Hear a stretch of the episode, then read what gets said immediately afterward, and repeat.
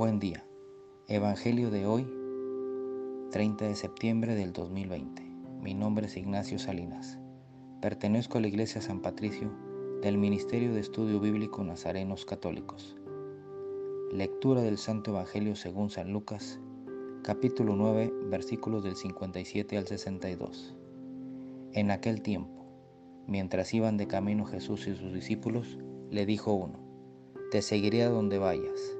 Jesús le respondió: «Las zorras tienen madriguera y los pájaros nido, pero el Hijo del Hombre no tiene dónde reclinar la cabeza». A otro le dijo: «Sígueme». Él le respondió: «Déjame primero ir a enterrar a mi padre». Le contestó: «Deja que los muertos entierren a sus muertos. Tú vete a anunciar el reino de Dios». Otro le dijo: «Te seguiré, Señor, pero déjame primero despedirme de mi familia». Jesús le contestó: «El que echa mano al arado y sigue mirando atrás, no vale para el reino de Dios». Palabra del Señor. Les comparto esta reflexión. La mayoría de nosotros hemos conocido a Jesús en un retiro o con alguna experiencia diaria. Sin embargo, no nos decidimos a seguirle sin excusas o distracciones.